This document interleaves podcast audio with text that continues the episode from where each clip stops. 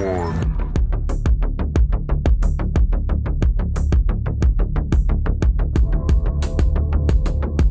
Ciao a tutti cari amiche e cari amici di Rubik, eccoci qui con una nuova puntata di Roger, la nostra rubrica dedicata al cinema. Qui con me c'è Malvina, ben ritrovata. Ciao a tutti e a tutti. Bentornata, ci ha abbandonato settimana scorsa. Eh, noto che siete più belli. Molto più belli. È il tempo che passa ci rende così. E Simone Spoladori, naturalmente. Ciao. Ciao a tutti, ciao, eh, grazie Andrea. Dunque, da cosa partiamo? Raccontiamo un po' di, di Berlino? Che dite? Direi. Raccontaci un po' di Berlino, noi non, non, eh, non c'eravamo e siamo molto curiosi di sapere sia come erano i film, sia com'era questa atmosfera della, insomma, di questa edizione nella Post-apocalittica. fase post-apocalittica, esatto, no, o nella fase crepuscolare dell'apocalisse. Esatto. No, guarda, l'edizione è andata, è andata, piuttosto bene a livello organizzativo, a livello proprio di gestione della, della situazione pandemica, perché forse i nostri ascoltatori non, non, sanno che a Berlino tutta la stampa doveva fare tamponi tutti i giorni. E ogni 24 ore ci davano dei braccialetti per poter entrare nelle sale. Come su un set del resto come su un set, c'era un controllo molto accurato per, per, far sì che poi nelle sale stampa, il cinema, insomma, si stesse in tutta tranquillità. Da quel che so hanno trovato pochissimi positivi, quindi insomma direi, direi bene, dai anche un buon segno per, speriamo, la pandemia che stia un po' scemando del tutto. E, senti, ma eh, che, che aria si respirava comunque? Che clima si respirava? Freddo, come al solito a Berlino. No, diciamo che il clima, c'erano un po' meno persone del solito dal punto di vista degli addetti ai lavori, però c'era un bel clima per il pubblico, cioè le proiezioni del pubblico erano comunque ben presidiate, tante persone, la città come sempre risponde molto bene, alla fine è il festival in cui maggiormente c'è un'integrazione urbana proprio con, con Berlino e questa, questa, cosa si sente, scalda anche nonostante il freddo che c'è. E anche dei bei film ci sono stati, decisamente un bel, un bel programma. Oh, dici di più, dici di più.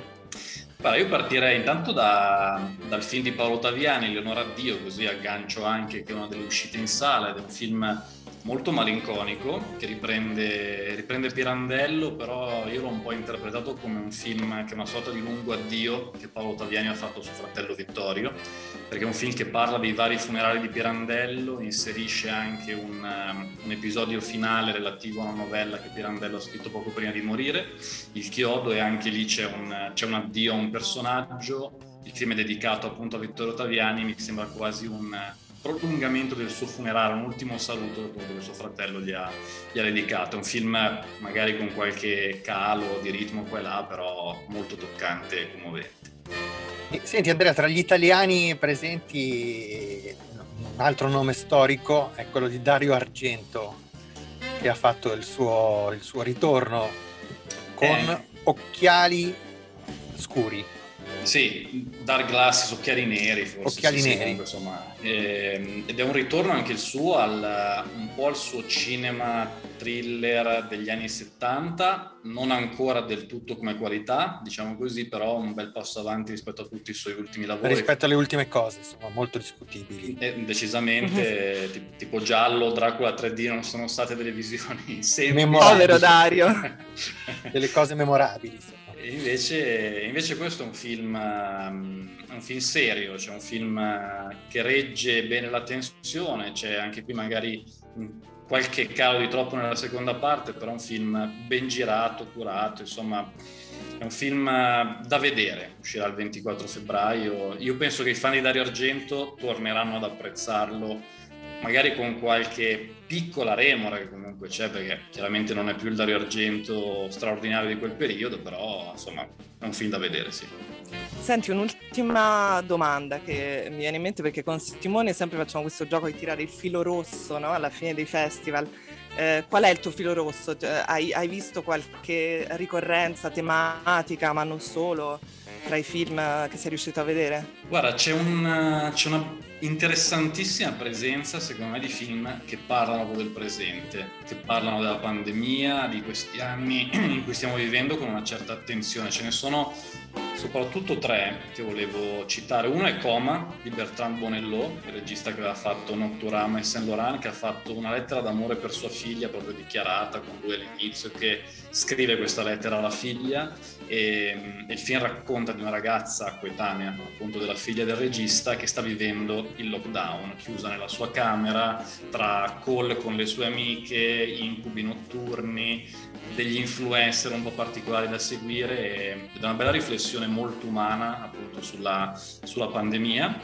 E su questo tema anche Claire Denis brava regista francese che a me piace molto, ha fatto questo Both Sides of the Blade, questo doppio lato della lama che racconta di una, di una coppia, Juliette Binoche e Vincent Lindon, che si stanno rischiando di separare, diciamo così, e anche qui il tema un po' della claustrofobia del lockdown, non siamo proprio in lockdown, ma siamo in una situazione con mascherine e tutto quanto, li porta un allontanamento, un possibile ritorno di un vecchio fidanzato di lei che potrebbe mettere un po' i bastoni tra le ruote alla coppia e sempre un po' interpretandolo mi sembra anche un film sulla difficoltà dei rapporti umani in questi anni e chiude invece con un film cambogiano, cambiamo proprio nazione di Riti Pan, che è questo bravissimo documentarista. Il film si chiama Everything Will Be Okay. È un film molto duro, quindi andiamo proprio su una visione particolarmente mh, drammatica e distopica di un mondo futuro in cui gli animali hanno preso il sopravvento sugli esseri umani, una sorta di pianeta delle scimmie e, e questi animali, nuovi leader di un nuovo totalitarismo che c'è appunto sul pianeta Terra, si mettono a guardare dei filmati d'archivio che rappresentano soprattutto le dittature del XX secolo il climate change e varie altre tematiche insomma, a cui Retipan dà la colpa un po' alla, agli esseri umani naturalmente, quindi gli animali guardano tutto quello che gli uomini hanno fatto, forse per ripeterlo, per mantenere questo potere o forse per cambiare qualcosa. Bene, direi che ci hai fatto una, ci hai dato una fotografia della Berlinale molto completa e molto nitida.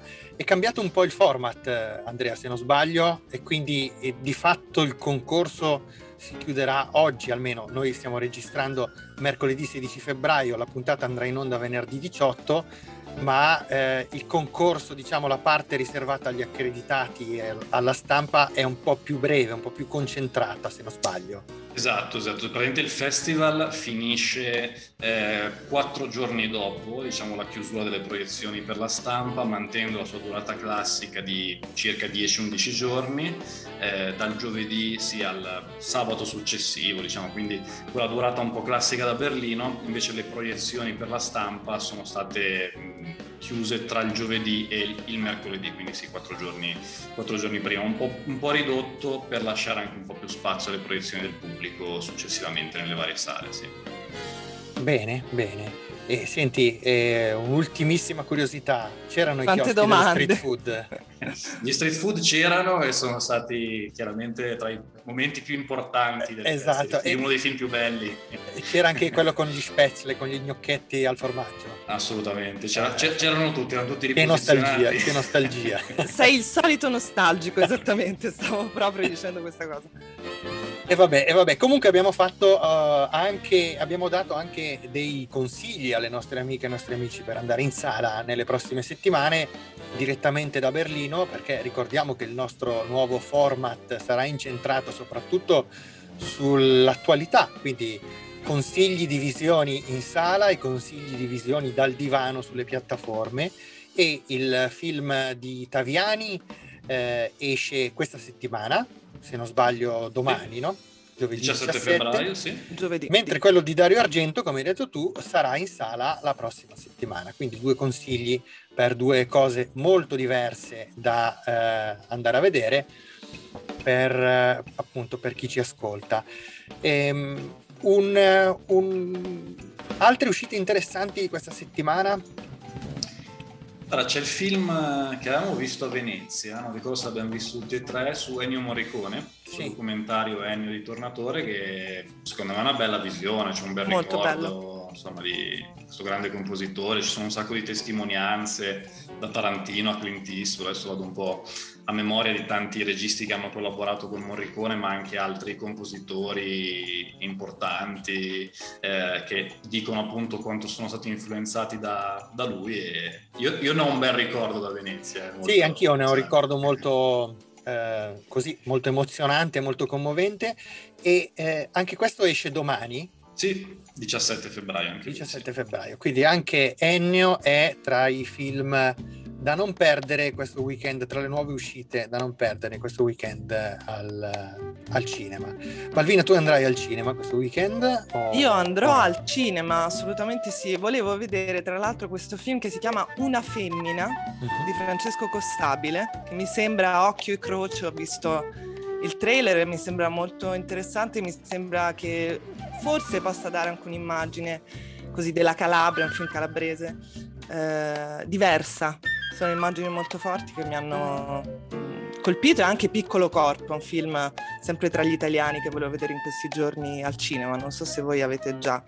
No, io no. Andrea sicuramente sì. Sì, Piccolo, eh, Andrea, corpo, piccolo corpo è cavoli, cioè, mm, è veramente un film molto anomalo. Purtroppo non so quante persone lo riescono a vedere perché penso esca in poche sale, è uscito la scorsa settimana, però se riuscite andate a cercarlo perché mm, già il soggetto del film è davvero molto particolare, una, una madre a cui eh, muore praticamente nel momento del parto il, il, figlio, il figlio che non può essere quindi battezzato perché non ha avuto ancora un momento di, di vita, quindi secondo la religione non può essere battezzato, però tramite una situazione un po' tra la leggenda, il mito e il folklore, questa madre farà un percorso per andare a trovare delle persone che invece possono restituire qualche miracoloso fiato a questa creatura e quindi porta il piccolo corpo con sé per provare a dargli qualche secondo di vita e farlo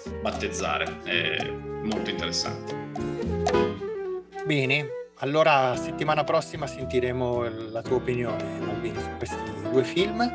Volentieri. E Passiamo alle piattaforme. Eh, eh, sì, passiamo alle piattaforme, passiamo alle serie, perché questa settimana escono due prodotti molto interessanti. Uno è già uscito, è uscito con un'operazione di, di, di marketing al solito molto intelligente da parte di Netflix proprio il giorno degli innamorati, San Valentino, e si intitola Fedeltà che è una serie tratta da uno scrittore che a me piace molto, Marco Missiroli, non so se, se lo conosciate, se vi piaccia. A me piace molto ovviamente il, soprattutto il suo, forse il suo testo più famoso, no? Atti osceni in luogo privato. Privato. E, ehm, e, questa è una serie che, insomma, dicevo prima, viene fatta uscire quasi in modo ironico il giorno di San Valentino perché eh, diciamo che è un po' disincentivante rispetto, rispetto, allo stare in coppia. È una, una serie che riflette in maniera molto eh, acuta, anche molto provocatoria, come dice il titolo, proprio sul concetto di fedeltà e sul suo opposto, quindi sul tradimento, interrogandosi anche su che cosa sia eh, effettivamente il tradimento, cioè quale sia il confine tra un, una semplice fantasia e un, un tradimento eh, vero e proprio. È uscito lunedì, non so se, se, voi l'abbiate già visto o meno, ma comunque io mi sentirei di consigliarlo alle nostre amiche e ai nostri amici a casa. Ottimo, sì, io devo ancora scoprirlo. Sì. Anche io, anche io. E allora aggiungiamo anche questo, che il 18 febbraio, e una cosa che dobbiamo scoprire diciamo tutti e tre, perché eh, appunto uscirà proprio il giorno in cui verrà rilasciato Rubik, eh, vedrà la luce su Apple TV Plus Scissione, che è una serie molto attesa, che eh, è diretta e in parte scritta e pensata, intanto avete visto passare sulla scaletta il titolare della piattaforma, no? Roger, che è, è il suo gatto, perché non sapete. È il mio gatto, gatto, che ha l'ufficio proprio qui sopra. e questa serie appunto che è diretta da Ben Stiller, una serie distopica che eh, sembra molto interessante anche per un cast straordinario tra cui eh, ritroviamo John Turturro e Patricia Arquette. E, racconta di questa, di questa tecnologia che permetterebbe nel futuro di scindere i ricordi personali da quelli lavorativi, con, eh, a quanto si capisce dal trailer, poi una serie di evidenti eh, problemi e di evidenti conflitti che ruotano attorno a questo spunto. Molto interessante secondo me se eh, la vediamo insomma, da venerdì e poi vi sapremo dire, ma consigliamolo alle nostre ascoltatrici e ai nostri ascoltatori. È un, mi sembra, un thriller distopico che in fondo lavora su uno dei grandi miti del capitalismo contemporaneo, che è appunto questo equilibrio tra la ricerca dell'equilibrio tra vita lavorativa e sfera privata. Sì, e, e questo, questo grande incubo che incombe un po' eh, su tutti noi e che per certi versi la pandemia ha reso ancora più tangibile, che i confini tra le due sfere si, eh, si, si assottiglino e svaniscano definitivamente, tanto da essere completamente, diciamo così, controllati dalla, da, dai meccanismi lavorativi eh, nei quali siamo iscritti e inseriti interessante. Eh, Apple TV Plus fa delle cose piuttosto particolari, eh? C'è anche Servant in questo periodo di Shyamalan, tra l'altro che era presidente della giuria a Berlino. Che... Sì, con la nuova stagione eh, strepitosa. La, la, serie tratta da Asimov Fondazione, secondo me è un prodotto molto, molto interessante. Sì. E poi, ragazzi, chiudo dicendo una banalità, ma su Apple TV Plus c'è la mia serie del cuore del 2020-21 che è Ted Lasso che secondo me è una serie strepitosa, non solo per chi ama il calcio come, come me e come Andrea, Malvina un, un, un po', po' meno. meno guarda un so. po' che stereotipo. Che stereotipo. guarda te. però, però, però questa è una serie straordinaria, davvero. Ted Lasso che è stata giustamente ricoperta di premi nella stagione, eh, nella stagione dei premi. Bene, ragazzi, allora ci lasciamo. Diamo, ci lasciamo con anche un po' di rammarico e di dispiacere, ma ci vedremo prontamente la prossima settimana. Ciao. Ciao a tutti. Grazie. Ciao a tutti.